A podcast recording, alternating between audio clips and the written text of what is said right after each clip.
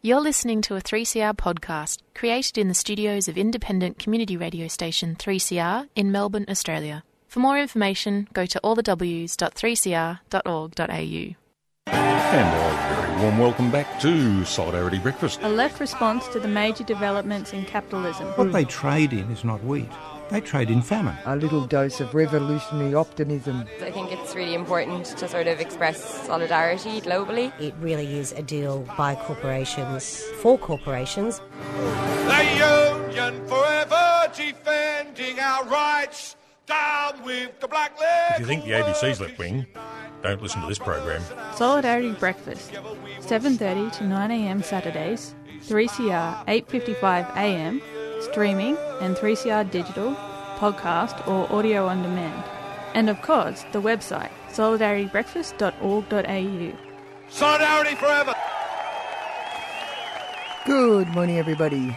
Annie here for Solidarity Breakfast on this fine Saturday morning. It might be dark out there, but it's actually quite nice.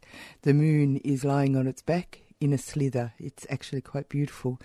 A uh, beautiful da- uh, time of day to be riding your bike.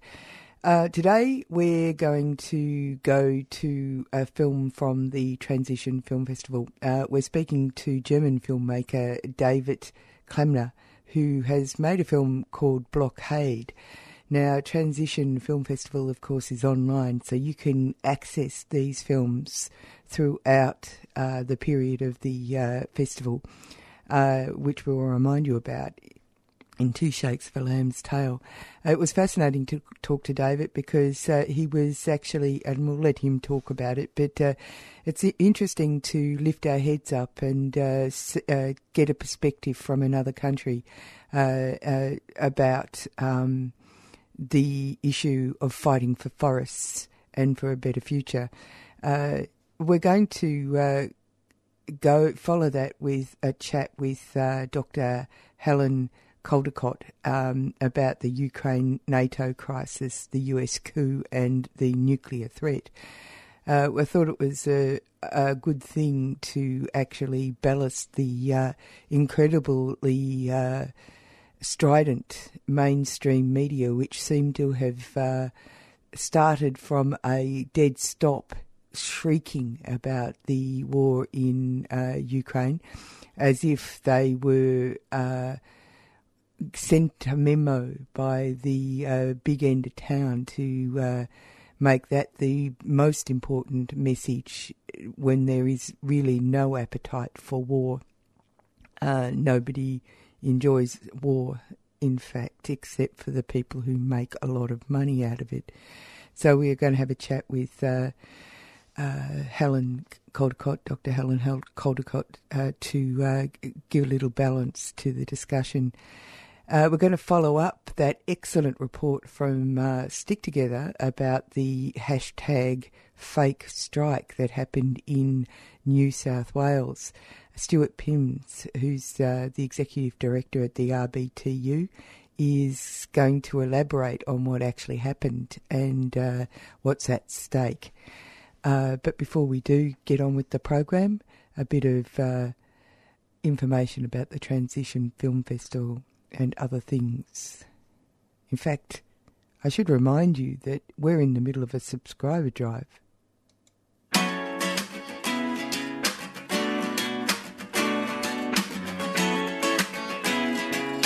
I'm Tash Sultana, and you are listening to 3CR. Please subscribe. Do yourselves a massive favour. Thank you very much.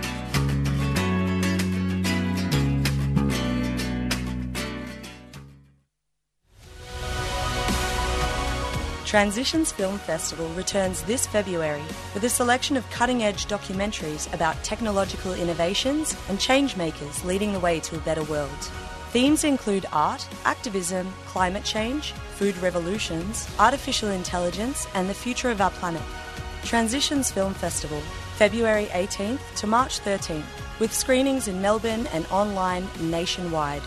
For the full program, visit transitionsfilmfestival.com. Transitions Film Festival is a 3CR supporter. And the uh, chat that I had with uh, David Klammer, uh, a German filmmaker, about his film Blockade falls squarely into the activist uh, theme at Transitions Film Festival. Uh, it was quite fascinating to me, to who has had something to do with some uh, forest block- blockades here, uh, to hear and see uh, how it is affecting people in Germany. Uh, this is what David had to say. can you tell tell me how you became involved in making this film? Ah, yeah, okay. Well, generally speaking, I, I must say I'm, I'm a photographer, not a documentary filmmaker so far, but well, maybe I. Uh, I'll become one. so um, I was involved into um, documenting uh, the climate movement in Germany uh, uh from 2018 onwards, because uh, close to the place where I live in Cologne, um, the Hambach forest was occupied also. And the Hambach Forest um, uh, was to be cleared by RWE, which is the power uh, company who runs um, that runs a, a brown coal uh, open pit mine uh, next to the Hambach Forest. And they wanted to enlarge it, and uh, so therefore they um, they wanted to clear the forest, and the forest was occupied in 2012, and so the occupation is still going on. It's still there. It's uh, it's running for 10 years.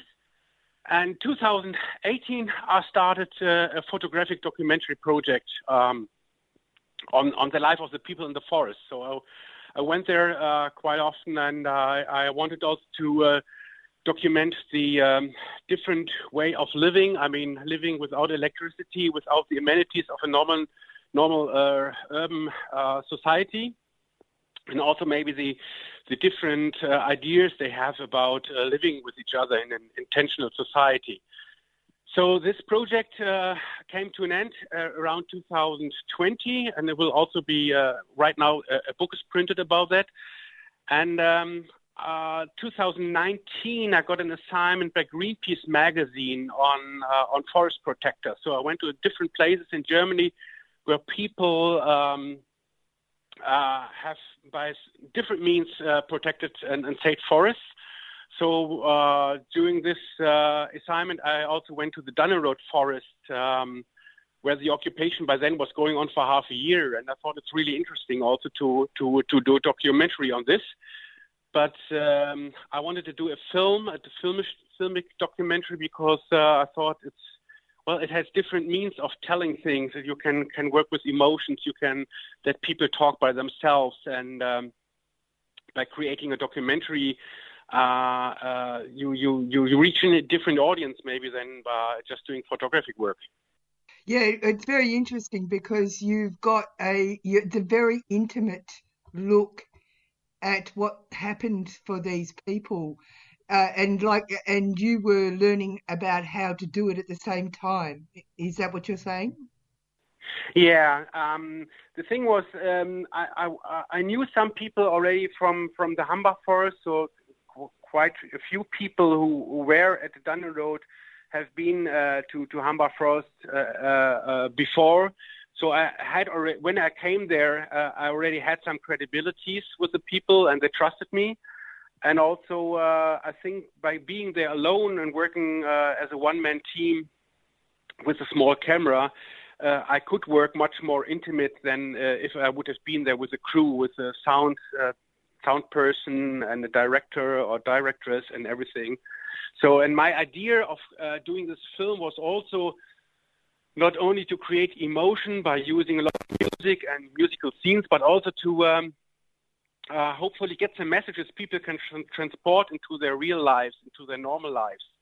It's not about only fighting uh, is, uh, against big companies and not about, only about uh, saving a forest, but it's also about um, changing probably the means of thinking and uh, uh, what what what every person can do for himself or herself to maybe do little changes in in in her or his own life and yeah, maybe society even.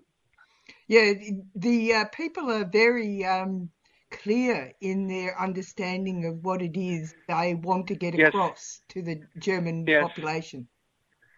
Yes, I think I think this this was also for me the, one of the most amazing things that quite a few people, uh, uh, uh, quite a few climate activists are very self-reflective. They know that they can do this kind of civil disobedience only by uh, getting support from from from people who earn a lot of money and have uh, some spare money to spend for for equipment, uh, for food, for for infrastructure. Lots of um, lots of people who lived in that area. They they brought in uh, uh, wood to build tree houses, or they brought in food, or they. Uh, there was one guy in uh, in a town next to uh, next to the forest uh, who who, um, who supported them by providing uh, uh, uh, Wi-Fi. Uh, so he had a kind of uh, well, he I think he was an amateur uh, radio guy, and he he had a big antenna, so he he streamed some kind of stuff over there so they could use Wi-Fi in the forest. So um, one of the messages was that people contributed what they could contribute. Yes, yes. I think that's that's I think that should be one of the messages. Like the older guy who said that in the treehouse that uh, it's not.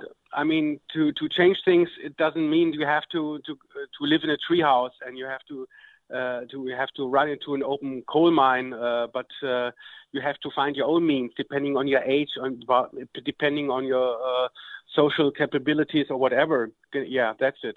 But I think the, the, I think one of the problems, at least in Germany, is that the uh, society is uh, dividing. Um, uh, um, it's more and more. I mean, people more and more tend to live in own bubbles, in small bubbles, and to find their own um, means of communication with each other. But I think the societies uh, develop in a kind of uh, there's an inner world. This is me, my friends, and my, the people who have the same opinion as I have and then that's the outer world, that are the, the, the other people, and uh, uh, there's little communication between these two worlds. So we have, like I think in Australia, you also have the anti-vaxxers, and these these people also think uh, um, they're very sensitive and their rights are cut and everything, and so they they, they demonstrate and they go for rallies, but they do it for themselves only. I think they do it uh, for their own kind of uh, personal feelings, but the people who who uh, um, occupy forest and um, they try to um, yeah they try to change something uh, also yeah the life of others and they try to change them for the better things and they they um, sacrifice a lot some of them they they I mean they they um, but they also know, and that's what you said. I think they're they're very self-reflective. They know that they are in a very privileged position. One one woman in the discussion says we are all white privileged people, and even the police that fights against us uh, consists of uh, white privileged people. And um, I think this is one of the things that really um, made a big impression on me. That people know the uh, kind of exactly in which position they are there's a couple of things that's very interesting in your film. Uh, you talk about the different age groups of people involved in mm-hmm. this particular fight. That it's not just a mm-hmm. young person's fight; it's no, everybody's no, fight. Yes, yes. Uh, of course, most of the people who lived in the forest were young people, and because well, most I think most of them they didn't have a family or whatever, but they were really supported by by the older generation. There was even a group that called themselves Over 60.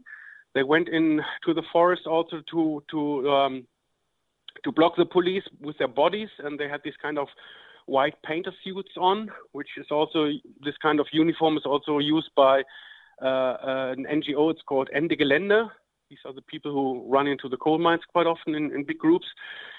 And um, there's this one person also in, in the film uh, who's uh, uh, talking about uh, generations in the treehouse, and he's also a person I know from from Hambach Forest from before, and he's he's a pensioner, so he's um, he has worked his whole life in a car factory, and uh, and he's also reflecting these things. He says, like, "Yeah, I can do these things, but other people might be able to do other things," and it's it's not a um, it's not a hierarchy to say, "Oh, I'm uh, I'm I'm I'm better at protecting the environment because uh, I, I, live in a treehouse than other people who might, well, just probably um, won't use a car anymore or uh, eat lesser meat or whatever. Yeah.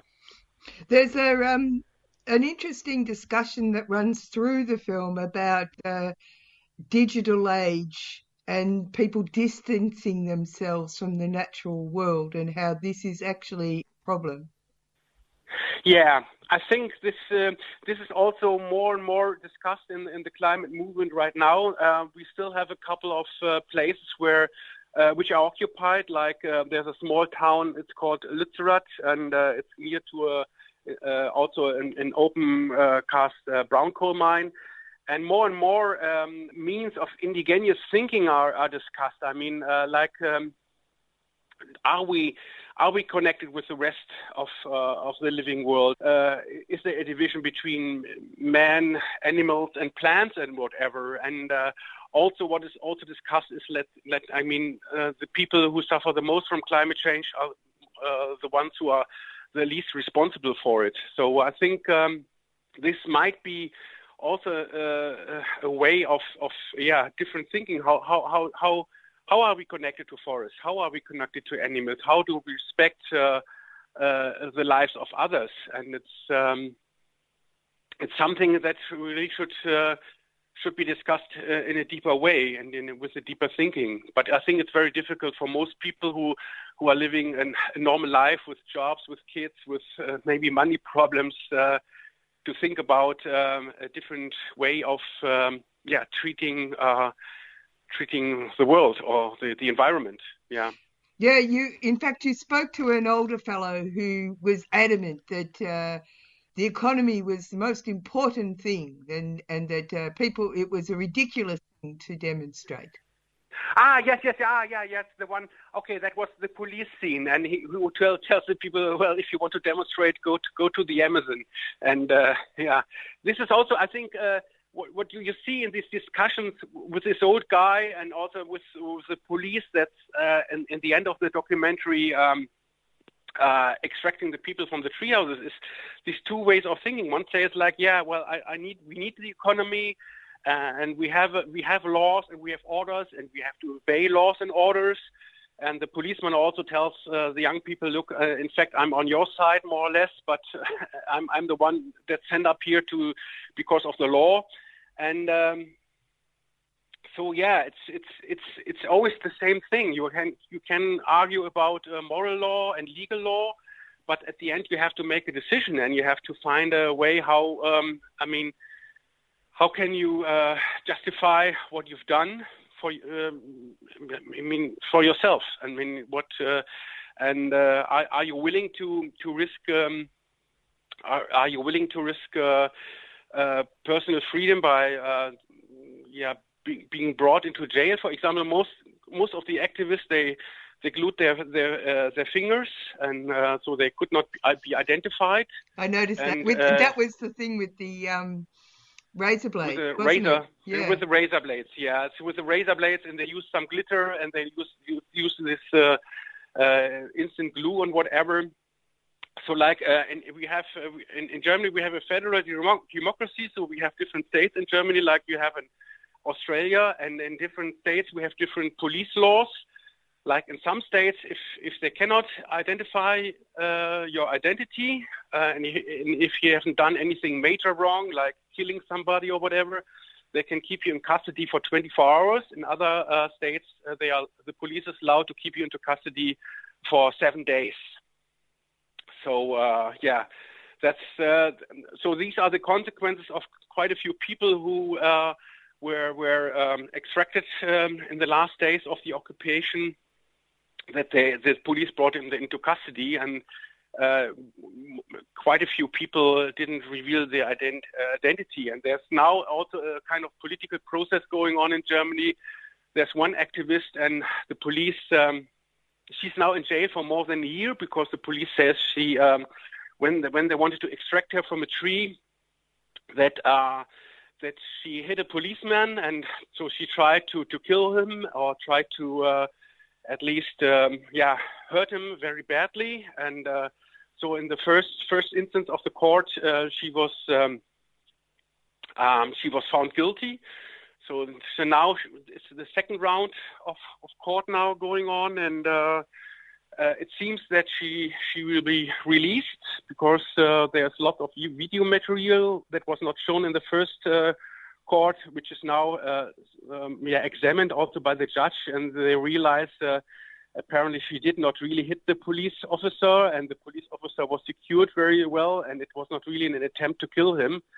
So. Um, because I think most most of the people who are in uh, in, in, the climate movement are, are, peaceful, and they once in a while, of course, uh, uh, yeah, they're watching your film was really fascinating because uh, one, it shows you all of us what's happening in the camp, but also the drama of the police arriving. But I, I was fascinated by the inc- incredibly intelligent discussions. One of the women t- uh, in the group was talking about how uh, ultimately the police become the addressees. Yes, yes, yes, yes. This was, I think, also a very, very important discussion because um, and I and I didn't I never insinuated any discussions. It was like because I was I was in the in the forest for such a long time, and I sometimes was just sitting next to people, and the discussion started, and then I. Uh, I was allowed to, to, film it, and I think also this this discussion is very important because people don't understand when when people uh, shouting at the police and, and they're saying all cops are bastards and all these kind of things. And what she explains, I think it was so reflective that she says like the police is not my enemy, but uh, yeah, it becomes the addressee of our rage and of our fear. And she also says like that everything they use in the forest. Uh, like the clothes they wear, the colors they use uh, for for their posters and banners, that has all been produced um, by really poor people in, in Bangladesh or in other countries where they really have to suffer to produce these cheap garments. And still, uh, even even people in the occupation were wearing these garments. And um, I, I, was allowed to witness that. Um, um I didn't. You see, I didn't want to make a, a propaganda movie on people talking about capitalism and uh, sexism and uh, anti-speciesism. Uh, I wanted to make a documentary where the um, the informations or the discussions can can be also somehow understood by, by people who have never been involved with this kind of movement, you know, and who can find some sympathy even uh, if they didn't have sympathy for, for, for the activists before. Yeah, well, I think you manage it. I think you really do. I think it's a really interesting uh, a dissection of the issues as well as the dedication of the people who are involving themselves in defending the natural world. Yes. And I think one, one, one for me also one of the most impressive part of this dedication was that they knew they would be evicted, and uh, it's also one of the things the old guy in the trio says. They knew they were evicted, and they were trying to to make their life as and their tree houses and everything as beautiful as possible, although they knew everything would be destroyed in a couple of weeks. And then I thought, yeah, what is it all about? And I thought, like, yeah, that's maybe one of the things life should be about. You you plan your life, you plan things, and uh, try to make things also beautiful, although you know you will be dead one day, or uh, you, you, don't know what tomorrow will bring to you. Uh, but they, in fact, they knew that at everything would end. So, it, but it would not really end. It would like um, they carry on. They have it all in their hearts and in their lives, and they will bring these kind of living uh, to other places again. And this is also one of what what the the, the girl uh, in, in the first scene who sits in the treehouse with her guitar at the beginning says like that uh, she hopes that uh, um, they will bring seeds in the world and uh, that's probably the thing uh, that um, yeah keeps these people going. Yeah.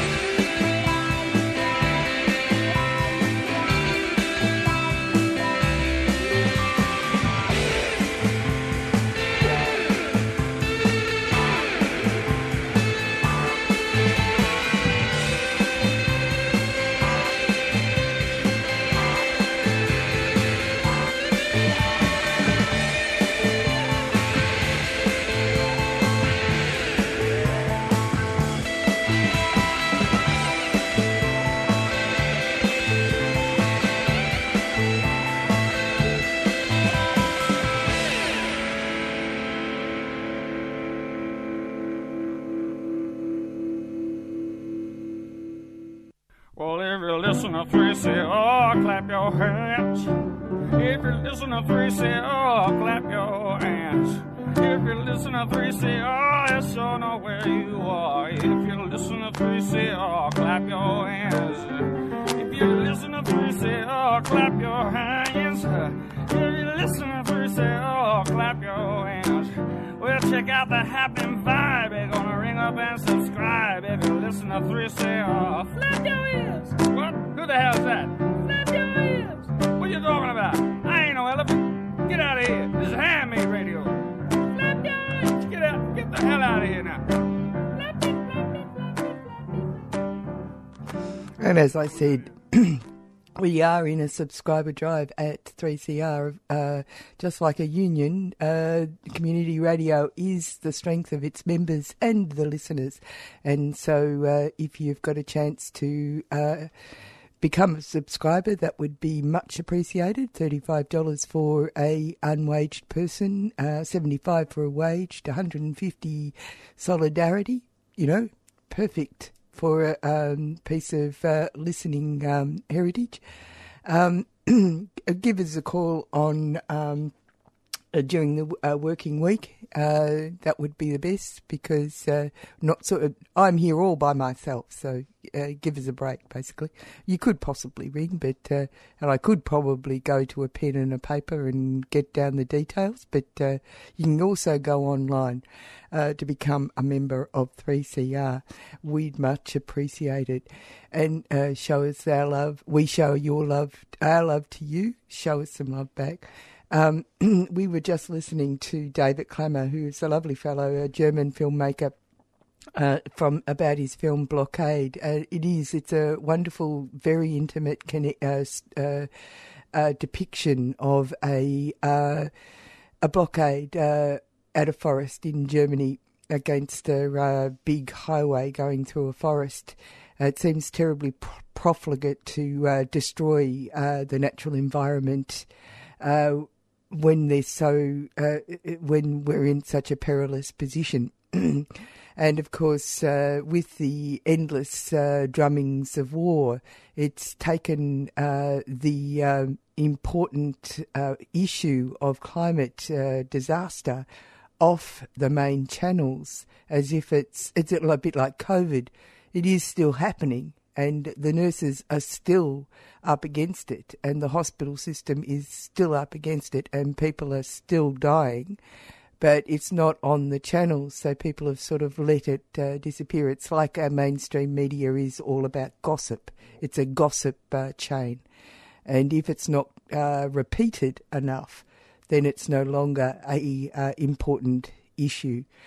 But of course, it is an important issue, and perhaps that's one of the reasons for why they're being to war to p- take people's minds off the issues that are actually really important. Um, in shortly, we're going to be talking to Dr. Helen Caldicott uh, exactly about the Ukraine Na- uh, NATO crisis. Um, but before we do, important messages coming from the station and uh, contributors out there doing great things. Do you have a few children's picture books or footy boots that your kids have outgrown but want to find them a loving home? Well, drop them in at 3CR and put them in the Books and Boots bin. Books and Boots regularly sends pre-loved children's picture books and sports footwear to remote and regional First Nations communities and children across the country. Contact us at Books and Boots or go to the website www.booksandboots.org.au. We love a good book.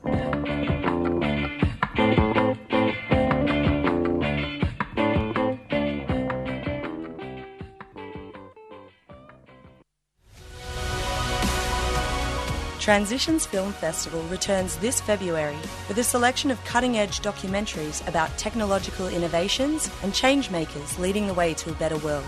Themes include art, activism, climate change, food revolutions, artificial intelligence, and the future of our planet.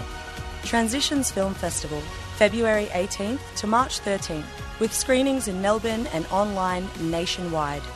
For the full program, visit transitionsfilmfestival.com. Transitions Film Festival is a 3CR supporter.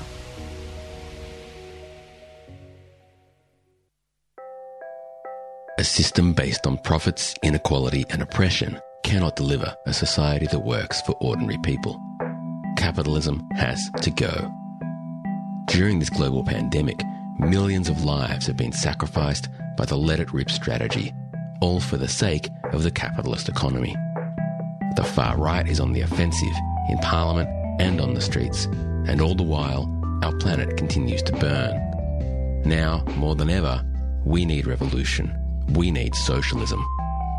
This April, the Marxism 2022 conference will bring together revolutionaries and radicals from across the globe to address the pressing need to fight the right and rebuild the left.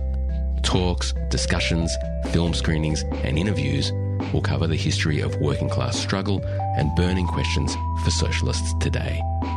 Get your ticket to the biggest left wing conference in Australia at marxismconference.org. We have a world to win.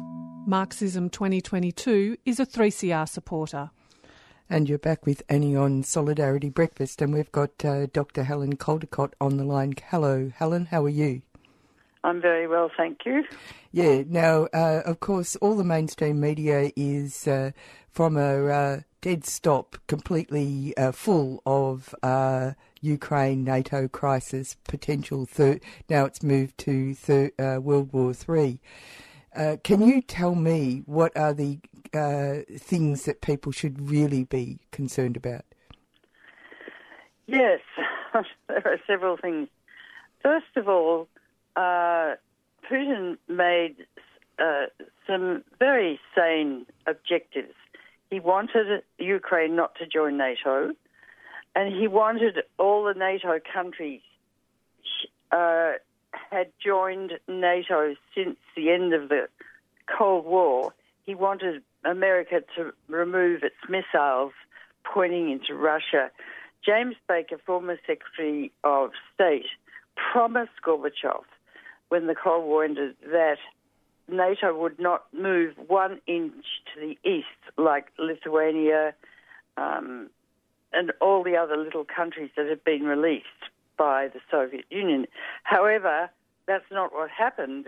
America violated its promise, and many, many of these countries um, joined NATO and spent about a billion dollars um, buying weapons from America's military industrial complex. And so uh, Putin is aggrieved and justifiably so by being very upset by this. It's like uh, Russia moving into Canada and setting up missiles all along the Canadian border with America. Uh, and I don't think Americans understand the significance of this. Um, and what happened in the Ukraine, there was uh, a revolution led by America uh, in the Maidan Square massacre, uh, and the democratically elected president of Ukraine uh, fled to Russia, uh, and a, a, a, man who was formerly a comedian, Zelensky, was put in as the new president. Now there are a lot of Nazis uh, in the Ukraine, and they ha- they have been since the Second World War, and they and but on the east of Ukraine, Donetsk and Luhansk, those those parts of the country are very Russian speaking. They didn't want to join the new Ukraine. Uh, there was pressure for the Ukraine to join the EU, um, and in that case, then the Russian speaking people feared they would lose free healthcare, etc., etc. So uh, they, so what happened was that from Kiev, uh, Zelensky et al. sent in troops to shoot and kill and disturb the people in Donetsk and Luhansk. And that's what Putin has been upset about. Now, what worries me is that Putin gave a speech recently and he didn't sound terribly sane, going back a hundred years, talking about Lenin, etc., etc. Um, and he has now opened fire in the Ukraine, which is very disturbing when you watch women and children being terrified and buildings exploding, etc. Um, I thought he was just going to take over Donetsk and Luhansk, Luhansk, but he hasn't.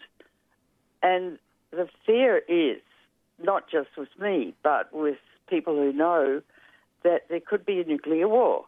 Russia and America have the greatest number of nuclear weapons in the world, each of them about 5,000, many of them on hair trigger alert. In other words, if America thinks it sees missiles coming from Russia, um, it has a three minute decision time whether or not to launch its missiles. And the missiles only take 30 minutes to go from where to go bilaterally. Uh, so a nuclear war, in that sense, would be over in about an hour, uh, killing billions of people and inducing over time nuclear winter, which is when, as the cities burn with oil and carbon and, and the like, huge amounts of toxic black radioactive smoke are injected into the stratosphere, covering the Earth with a cloud so thick it blocks out the sun for up to 10 years, inducing a very severe winter. And crops die, and we would all die in the, in the cold and the dark. So that's the basis of the fear uh, of those who really understand the political situation. Biden, I, I fear, is a, uh, so. What what you're saying is that's the most extreme outcome. Uh, you've you've painted a picture of uh, internal conflicts in uh, Ukraine. So there are uh, local internal players who have got agendas. But America has got form in regards of uh, using other states as cat's paws. Uh, so, for example, if you look at uh, what's happening in Yemen, where you've got the uh, Arab Emirates at the US behest, completely violating that country, destroying and killing uh, for a particular political and economic outcome, one assumes, because Yemen was never a threat.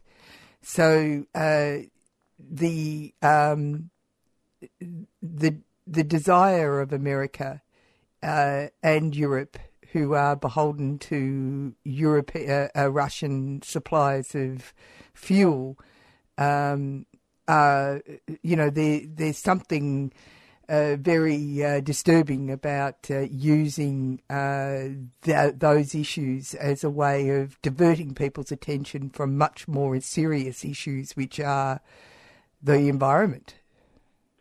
That's true, and uh, much of this is led by the military industrial con- uh, organisation in America, Lockheed Martin, um, BAE, um, and many others. In fact, at the moment, their shares are going through the roof. Well, surprise, um, surprise. Um, and America's got 800 military bases in 80 countries. So it's it's a, a very dangerous country which calls itself uh, that it's got American exceptionalism. Yeah, they're exceptional at killing people. And it's not the Department of Defense per se, it's the Department of War, but more, it's the Department of Murder and Killing because that they've, they've killed over a million people since 9/11 um, in you know in Iraq, etc. It's just obscene, um, and over half the discretionary budget in America goes to these extraordinarily lethal weapons. What we should be doing at this point in time on the planet's surface is joining together, making friends, working cooperatively to stop global warming and stop, stop the destruction of the environment. Um, I wish, but the problem is, you know, that most governments are run by men uh, who are fueled by their testosterone and, you know, 51% of the population is women. And we should stand up and, and actually take over. But which is a good well it's a good message for uh, approaching um, international women working women's day i'll have to say march the 8th perfect uh, segue um, the uh, issue of uh, i was really um, uh, taken, uh, well, angered really when the headlines. There was a headline that said uh, Johnson, Boris Johnson uh, says uh, uh, Russia is a threat to democracy, and I'm thinking Boris Johnson says uh, Russia is a threat to democracy when they're in the middle of trying to pass the most draconian anti freedom laws uh, England has ever experienced in the democratic period. Yeah, well, I mean, Boris Johnson's off his head, really. Um, we, unfortunately, we've got men leading countries who really are inappropriate. Uh, if only we could have FDR back and Gough Whitlam, we'd be on a better course. Yeah. Well, um, it does seem uh, fa- uh, fairly threatening. Um, d- there is calls for uh, a, a, need for diplomacy. Do you think that diplomacy has any chance?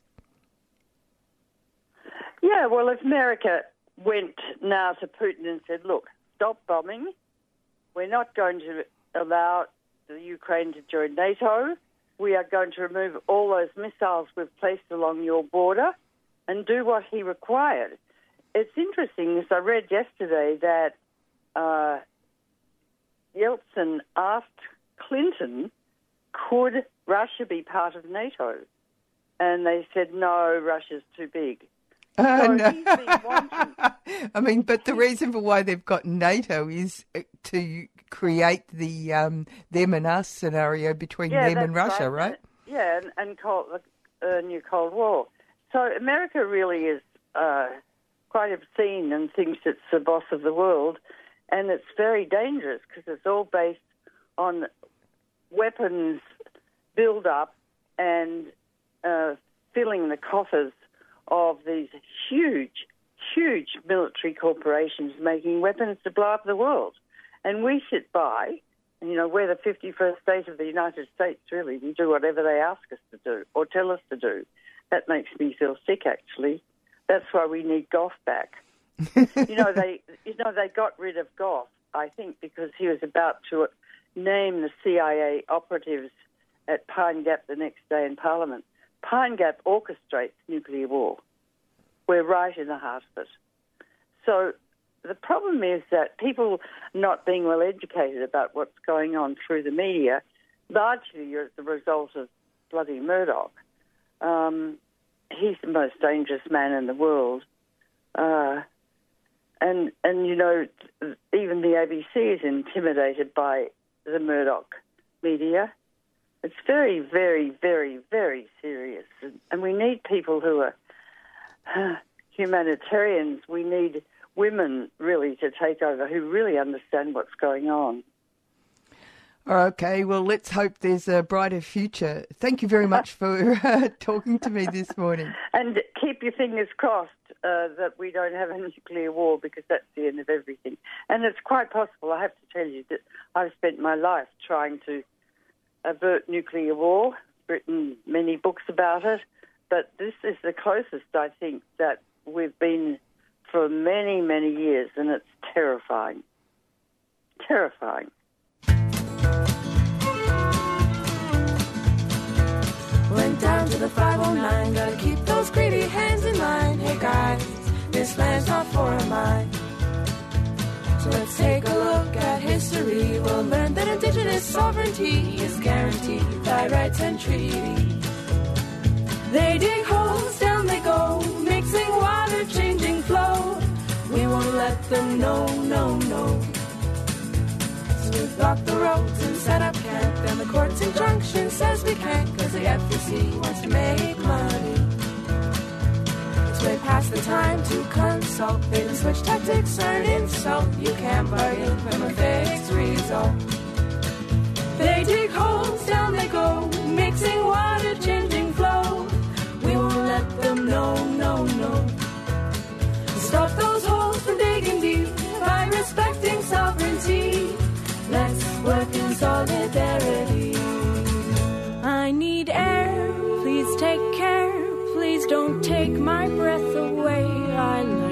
lungs cancer free, but gas spreads so easily.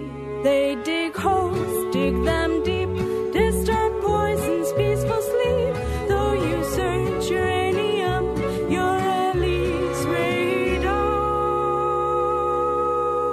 So if you mine uranium, who'll watch the tailings when you're dead and gone? Cause they'll be here another 50 millennium to respect Algonquin territory. Don't sell our health for dirty energy. Let's find a way to live responsibly. Let's stop those holes from being deep by respecting sovereignty. Let's work in solidarity. Stop those holes from being deep by respecting sovereignty. Let's work in solidarity. Let's find a responsibly. This is Courtney Barnett. Please support and subscribe to Community Radio 3CR.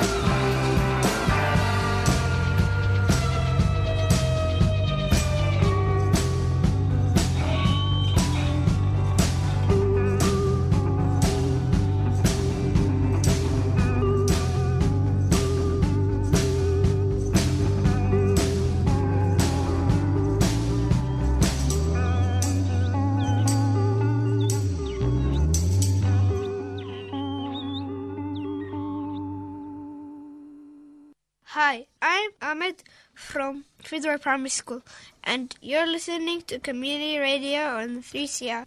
Yep, and you're back with Annie on Solidarity Breakfast, uh, and of course that was uh, Courtney Barnett. Uh, I find her hugely amusing in a very dry way. And there's a film coming out called Anonymous Club, which uh, looks at Courtney up close. So you might be interested in that. And uh, we're so lucky this morning we've got Kevin live after your uh, sojourn down the coast. Yeah, and we uh, we certainly need a bit of luck this morning, don't we? Because the show's been so cheery so far. It's, uh, we've had we've had roads ripping through forests in Germany, and um, and we've had the threat of nuclear war. So it's really been a cheery little program so far. Yeah. That's right. I should I should probably temper it a little bit. Do you think? Well, I'm not sure we're going to, but we'll see how we go, Annie. Okay, we, uh, go for we, it. We, we, um, yeah, okay. A weak solidarity Brecky team listener when amid COVID and World War Three, there was just so much good news, exciting news, as the biannual reporting season saw record profits just everywhere, as record profits for fossils in particular had the great resource giants' coffers overflowing, shareholders dancing in the streets. White Heavenly Money Coal, for instance, announcing a 460% profit increase, real figure. Wood Boss's side tripling its profit to nearly 2 billion and most exciting of all, Rio Tinto the Planet a 30 billion dollar profit, the highest ever in True corporate history, a record.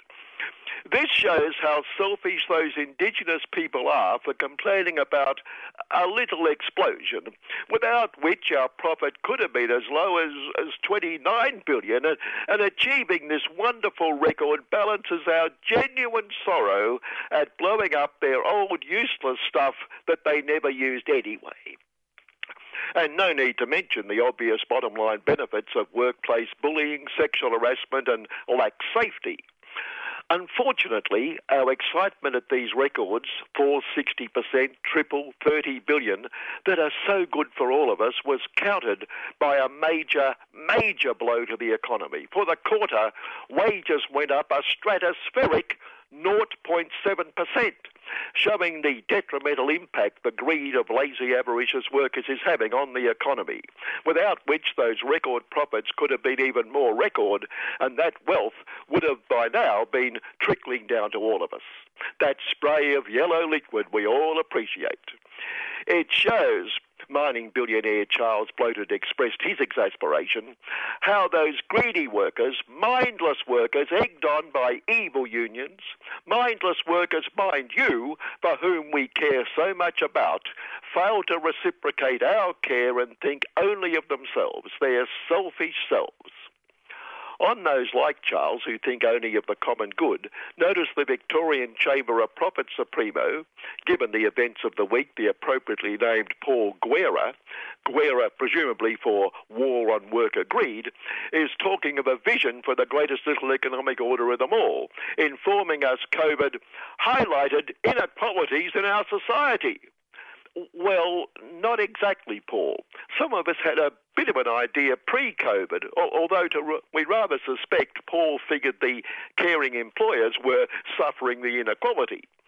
And COVID had also highlighted vulnerabilities in our economy. For instance, he mused, it exposed the negative impact on the economy of caring employers having to pay their own workers and the positive impact of the public purse meeting those crippling costs. Yeah, good point, good point. Paul is also certain to turn his attention to and be just as concerned about those Victorian caring employers who have most definitely not been paying their workers super entitlements to the tune of a mere seven or so billion, a, a little inadvertent oversight. Worry for the poor dears, though. The tax department reckons it's going to crack down on the family trusts of the filthiest rich of the filthy rich, which it claims that, this is so ludicrous, are used to evade taxes. Uh, sorry, sorry, meet their legal tax obligations, prompting tax accountants to claim this will ring alarm bells for beneficiaries of thousands of trusts. Don't our hearts have to go out to them for the stress this will put them through? One tax accountant told us the extent of the alarm bells. There's no doubt they will be forced to spend more of their not so hard earned on us to ensure they continue to meet their legal tax obligations. Uh, but, but most of them pay nothing. And that is not without cost. They pay us generously to ensure they do meet that legal tax obligation. Uh, well, legal non tax obligation. You're being semantic. Oh, sorry, sorry again. On Guerra and those events of the week, the US of the UN of the US of the world's NATO bit of the US of world was forced to react to evil Russia being a bit upset about US of NATO bit trained killers on various parts of its borders by putting lots more US of NATO bit trained killers on various parts of its borders and then was forced to impose sanctions on evil Russia when evil Russia got a bit more upset. And our big Supremo Scuttle them more son, aka Scummo, echoed the US ob's alarm at people who would bully other countries and was outraged that evil China had not also echoed the US of and expressed its disgust at people bullying other countries. And then Vlad put in the train killers, put in the train killers. And we saw shots of bombs flashing, exploding on urban skylines. Evil, evil bombs. Just like the shots of bombs flashing, exploding in Gaza. Good, good, liberty, freedom, and democracy bombs. And bombs flashing, exploding in Baghdad. Good, good, liberty, freedom, and democracy bombs. And Afghanistan and Syria. Oh, in Syria, they were good or evil, depending who did it, and numerous other examples of mostly good, good liberty, freedom, and democracy bombs flashing, exploding. And, and I thought, I'm not sure the dead and the injured and the displaced would give a stuff whether the bomb is good or evil. And I sat down and studied the form guide and thought Joe Biden Capital and his little acolyte Scummo versus Vlad put in the train killers, who do we barrack for? Meanwhile, the merchants of death are just barracking and rubbing their hands together. Also barracking and hoping it can rub its hands together, more good news from the slaughter. Woodside with bosses has not only announced record profits, but, quote, if the war chokes energy supplies in Europe, Woodside with bosses could snare a multi billion dollar windfall. Wonderful news. We'll all be better off. Displaying its renowned balance in these matters, the Lord Rupert of Wapping Sin has taken to headline the plutocratic dictator as Mad Vlad and Vlad the Invader. Nothing but objective. Objective ad in a local rag down the surf coast where I spent a few days for a mob called Lifestyle Communities flogging Strike While It's Hot with, with 20,000 reasons to downsize this year uh, live out in that ever expanding development between Geelong and Torquay, doing wonders for the environment, miles from minor lifestyle inputs like services. But the bit that got me no stamp duty, no council rates, and the most important lifestyle advantage of all no renters next door. Now, we know how unsocial and antisocial and destructive of property values public housing renters next door are, but no renters? Renters generally, obviously, an inferior race who must be banished to, uh, well, anywhere but next door. And I know we can be critical at times of Scummo displaying our biases, but this week we had to thank his God that he is so vigilant, so wise, so logical, able to advise us not only about World War III, but about catastrophic dangers close to home as Sydney's public transport ground to a halt Monday. Scummo fingered the culprit and if we thought evil unions were evil before, as we have thought, have known, thanks to alarming warnings from government and caring employers, listener, it gets worse. Not just evil unions, but the evil extremism of the Socialist Party. This is a sign of what to expect under a socialist government, Scummo warned. If people want to hand the country to unions under a socialist government led by the most left wing socialist leader in 50 years since Gough Whitlam, and that's probably being a bit unkind to Gough Whitlam, you might have to go back further.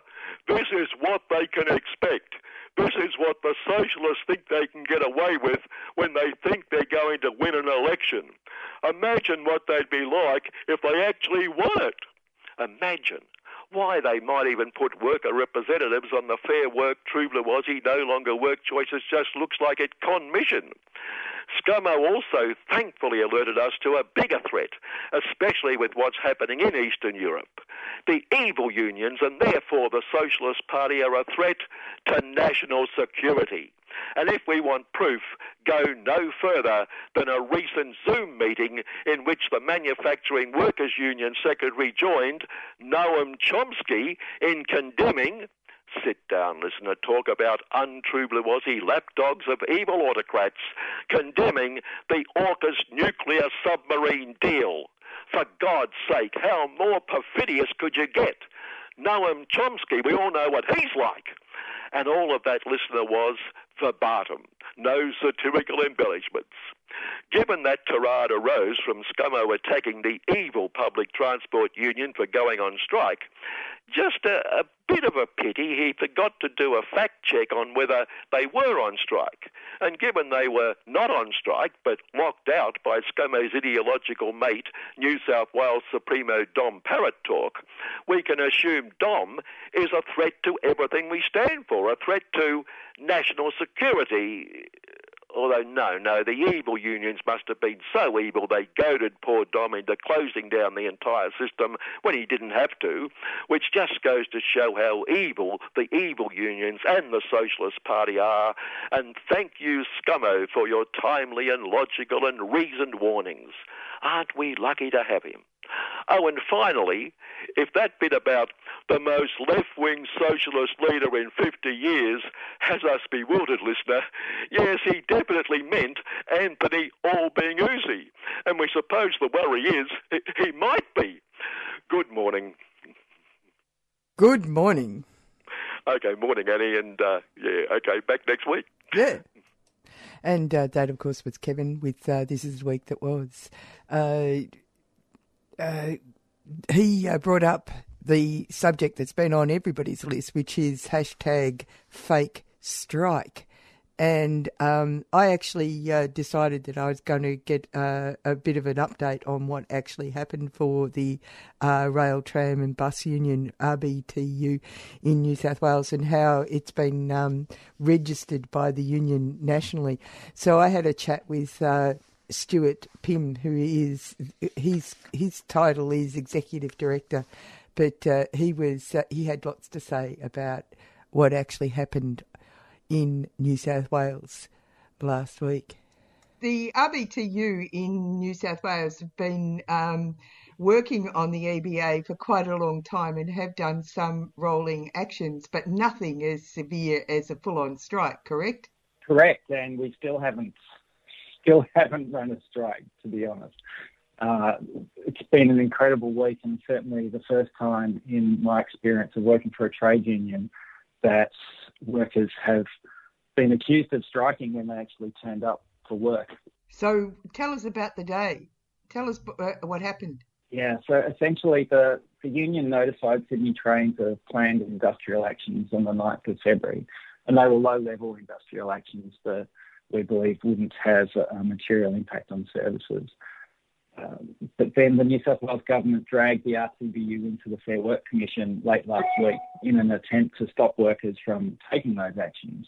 And after failing to get the outcome that it wanted from the Commission, Sydney Trains proceeded late at night on Sunday night into the early hours of Monday morning to shut down its entire network.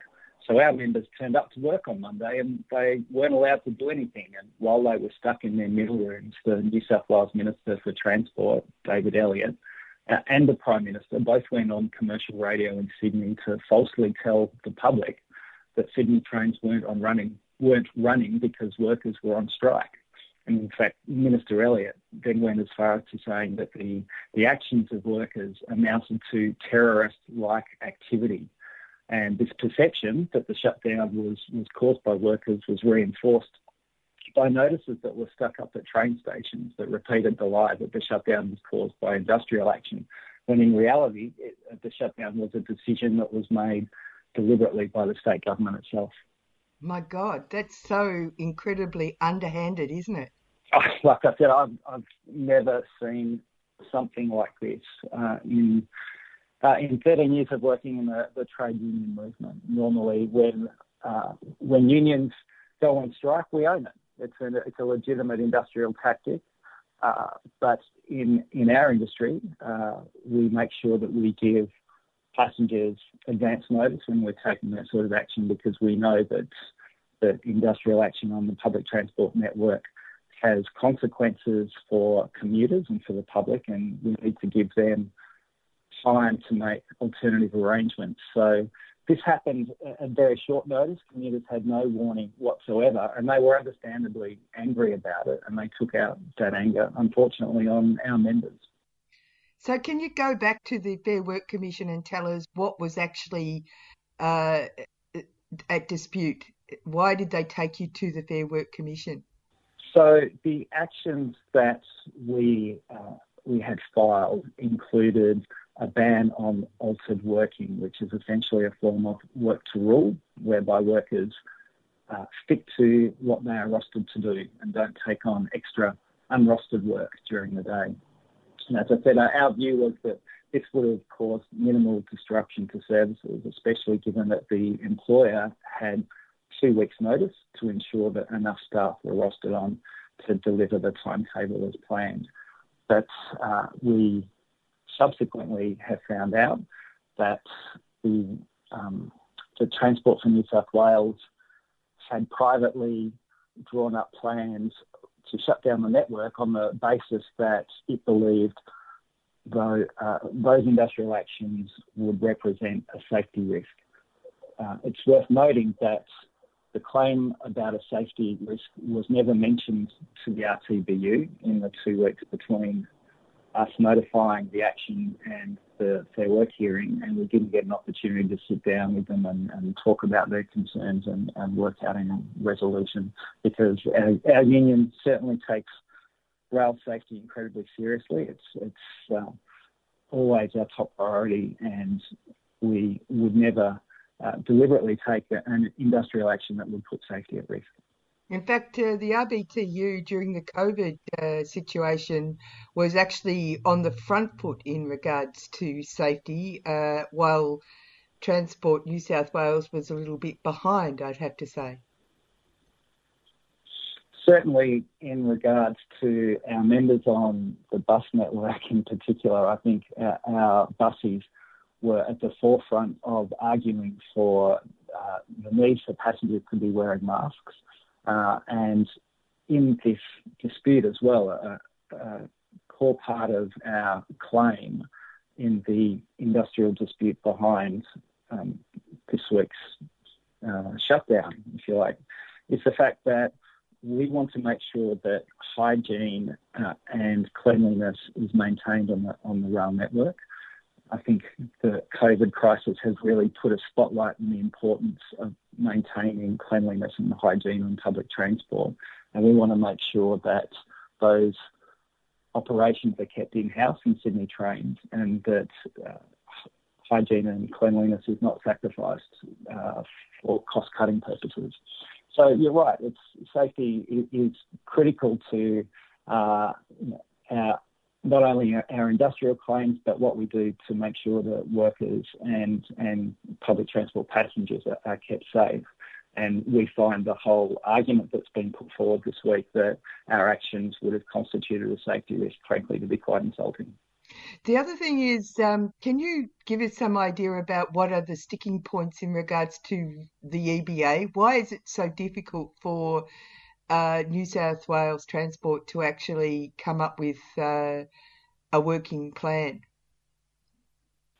Mm, the, the EBA negotiations throughout have been dra- dragging on for a long time, and, and the agreement expired in the middle of last year. The reason I think that it's become so complicated is we've got to the point in New South Wales where we're not just arguing over pay, we're, we're really fighting for the future of passenger rail services in New South Wales. And among the sticking points in the negotiations are privatisation. We want a commitment that no train services or lines will be lost in the event of uh, privatisation. safety. We want to guarantee that any changes to services will leave those services as safe or safer. And hygiene, we want a commitment to maintain the existing level of hygiene using good full-time jobs.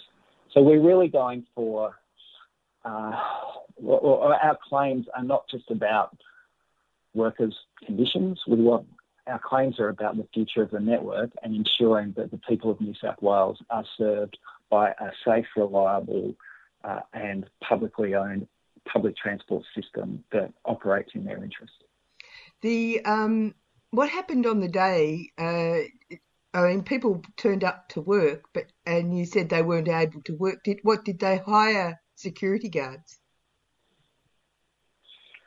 No, they were, uh, our members were just told basically to, to sit around in meal rooms and wait for further advice.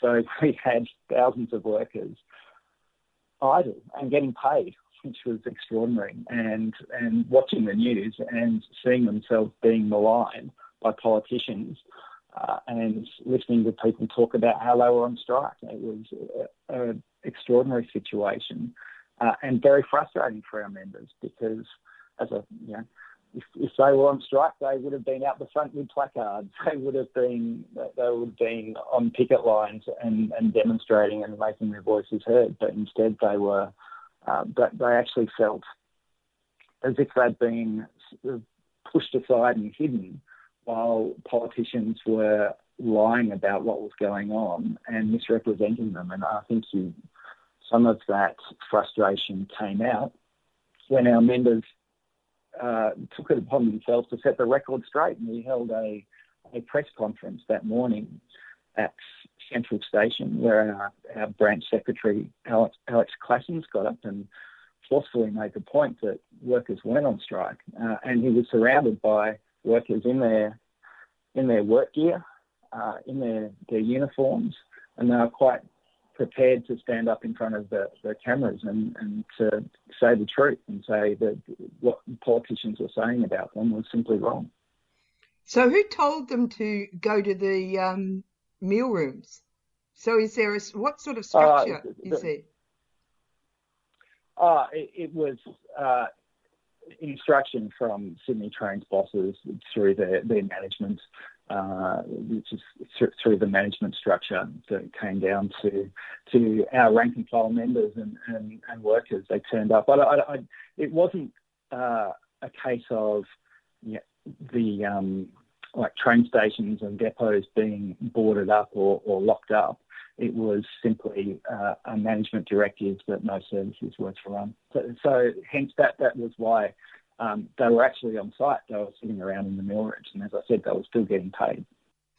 Um, so this is actually a publicity stunt, isn't it? This is to undermine the general public's support for the workers on the railways and the buses. And I think it's really hard to to, to work out what was going on. And it's it's hard to see any sort of sensible strategy from the government as to what this was about. And I'm not sure if the people running Sydney trains are just monstrously incompetent and couldn't be trusted running a game of Connect Four, let alone a complicated urban rail system, or if there is something more sinister and pre-planned behind it all. And if it really was a plan industrial and political strategy. I'd have to say that it has, it has backfired on the state government. We've already learned this week that transport agencies have actually been preparing for a shutdown for two weeks. So that, that does indicate that there was a degree of planning behind this. And in fact, they had, a, had prepared a detailed brief of evidence about the impact of an extended shutdown to present to the Fair Work Commission so it is implausible to think that the minister and his office did not have any idea that a shutdown was on the table. But at the end of the day, I think we all want answers as to what actually happened and why it happened. And I'm sure there's going to be a lot of scrutiny on the state government and the transport agencies over the coming weeks about this. So where does it leave you guys now? What, what's happening now? Well, we're back negotiating again. And ironically, the, the system uh, should be back up and running on Monday to the timetable that was was planned. and the industrial actions that we were intending to take are, are still on the table. So, so the, far from the safety risk that was being uh, proclaimed uh, this Monday, next Monday the same industrial actions will be in place and the system will be operating as per normal, which casts, I would say, some doubt on the claims of uh, safety Armageddon that the government were putting forward earlier this week. So in that regard, we're glad that rail services will be back, back up and running. We're glad that our members will be back at work. But now we get back into the hard slog of negotiating again. And out of this week, the, the Transport Minister has actually made commitments that he will negotiate with us on the issues that we've raised. And we're hopeful that out of all of this, we've actually uh, got over over something as a hill, and that now we can get down and get some some proper outcomes out of the EBA process, and that the government will take our claim seriously, and and hopefully we'll be in a position to go back to our members relatively soon uh, with um, an agreement that that would uh, that they will consider. But at this stage, uh, that's that's still a hope. We still have a lot of work to do, and and we're back at the negotiating table. Have there been calls for the transport minister to resign? Yes, there have. They certainly have, and he has some pretty serious questions to to answer. Uh, during the week, he claimed that um, he had no say in the decision to shut down the network. He said that the decision was made purely by transport bureaucrats and that they made it uh, in the middle of the night while he was asleep. Oh, how shocking! Uh, as, as so there's been a real failure in ministerial responsibility and accountability, and that's not how the Westminster system is meant to work. When it comes to such a, a significant decision about how uh, you know, uh, metropolitan city the size of Sydney operates and the importance of its public transport network. For a minister to say, well, I had no say in it because it's purely an operational matter is just outrageous. And the minister needs to understand that that's his job. It's his job to make these decisions.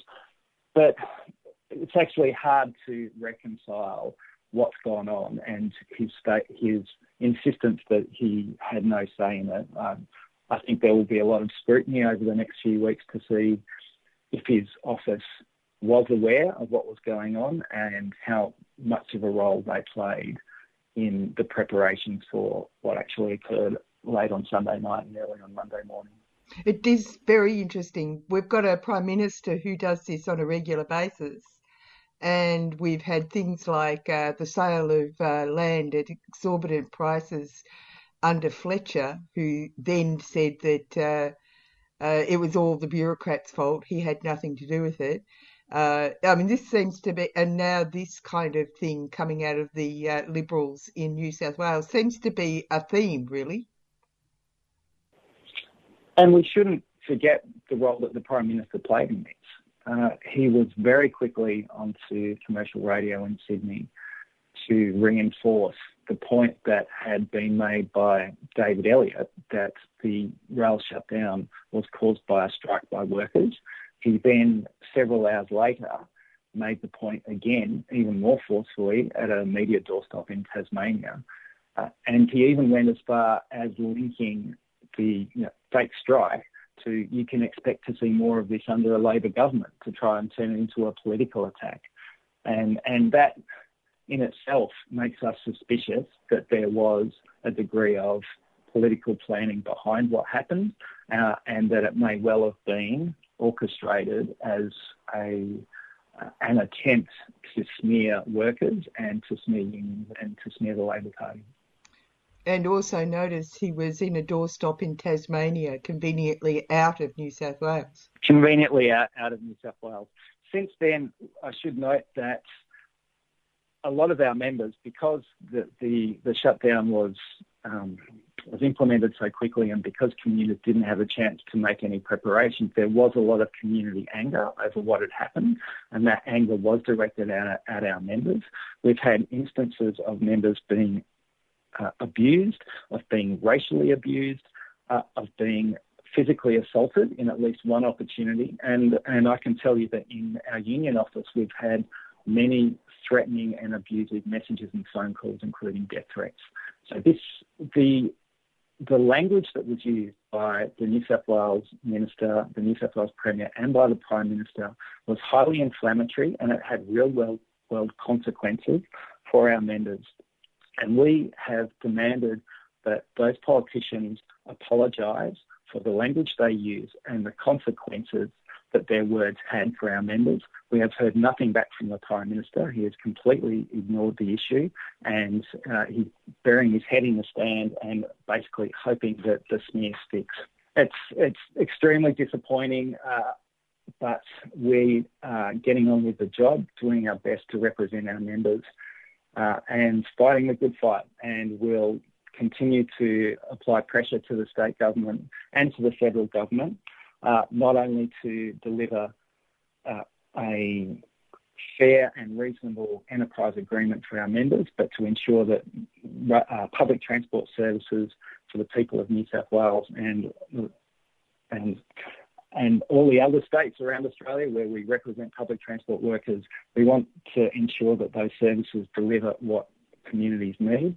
And at the same time, we want to see politicians who are actually prepared to tell the truth, and we didn't see that this week It must be a mistake here because, you know, you know it, like I said, it, it genuine, at first it genuinely looked like a conspiracy and a setup. And I thought, no, that can't be right. I must be missing something because not, not even not even these guys would stoop so low. I'm missing something here. It wasn't until the end of Monday, and I was sort of watching the, it all play out in the news, thought, that actually happened. This, it was real. It's, not, it's you don't yeah, seeing seeing them spring out of the blocks and so quickly go to that sort of outrageous rhetoric about terrorists and strikes and holding the city for ransom.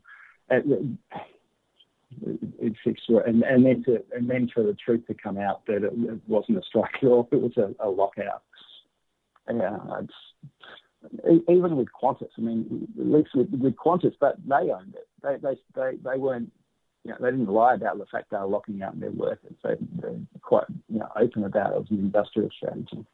So how this week's been really strange. Thanks very much for talking to me, Stuart. Hi, I'm Ruby from Fitzroy Primary, and you're listening to Community Radio on 3CR. Join 3CR for a day of special programming in celebration of International Women's Day on Tuesday, the 8th of March.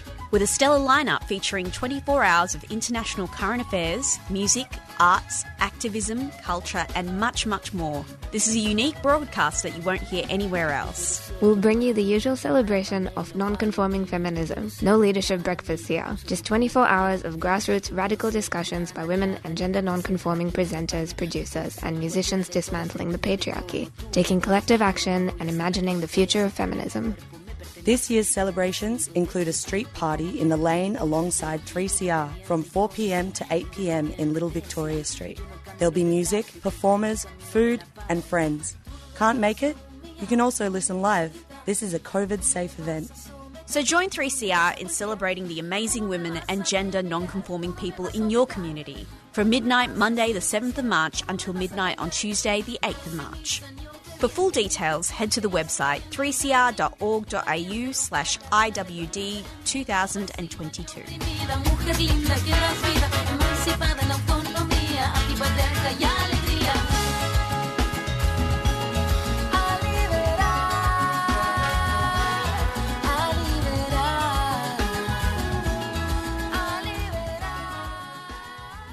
You're back with Annie on Solidarity Breakfast, and we've come to the end of the program today. Uh, just to run down what we had on the program, we were listening to a chat I had with uh, David Klammer. He's a, a, German filmmaker who made a film called Blockade, which is featured in this year's Transitions Film Festival. There are screenings in Melbourne, but it's also online, so you just need to go to Transition Transitions Film Festival and you will find it online, so no worries about that. It was quite fascinating to uh, to me anyway to hear conversations about the experiences of people in Germany that uh, m- uh, mirror many of the thing issues that are happening in Australia. Uh, despite war talk, it uh, the climate is where it's at, and uh, politicians and big business need to fall in line to community expectation. Uh, and we were speaking to Dave, uh, Dr. Helen Caldicott uh, about the uh, potential for nuclear threat out of this uh, saber rattling that's going on in. Uh, the Ukraine at the moment, with the US poised with its mates England and Australia to wreak havoc in the guts of Europe uh, always useful to the economic big boys to have a fight in Europe. Uh, we uh, followed that with uh, the return of the wonderful Kevin Healy with This Is the Week That Was. Great roundup, Kevin. And uh, we finished off with a little bit more information about the uh, what's now being called hashtag fake strike, uh, the uh, New South Wales government deciding that it was going to hide behind uh, Transport New South Wales' decision to shut down the uh, rail and bus system in Sydney to prove a point or to bolster their master's uh, federal election campaign and anti union assaults just because they don't actually want to do their job, which is called governing. We're going to go out with uh, a piece that uh, came, uh, which I recorded at the uh, most recent uh, Human Rights Day. Uh, Tariq sang at the event, and it's a tribute to people who have survived war and understand war and call for its cessation. Coming up next is Asia Pacific Currents. the meaning of the song is. Um, I wish there should be no war in my country and I should not be forced to left, leave my homeland. I should stay in my homeland always. There should be no war in my country. So the, this is the, the main title of the song. غروب است هوای قریا دلگیر تنی خورشید را بسته به زنجیر.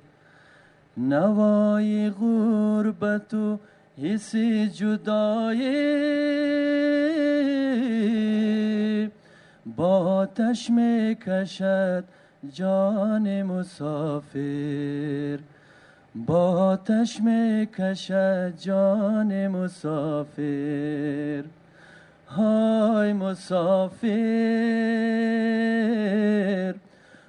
You've been listening to a 3CR podcast produced in the studios of independent community radio station 3CR in Melbourne, Australia. For more information, go to allthews.3cr.org.au.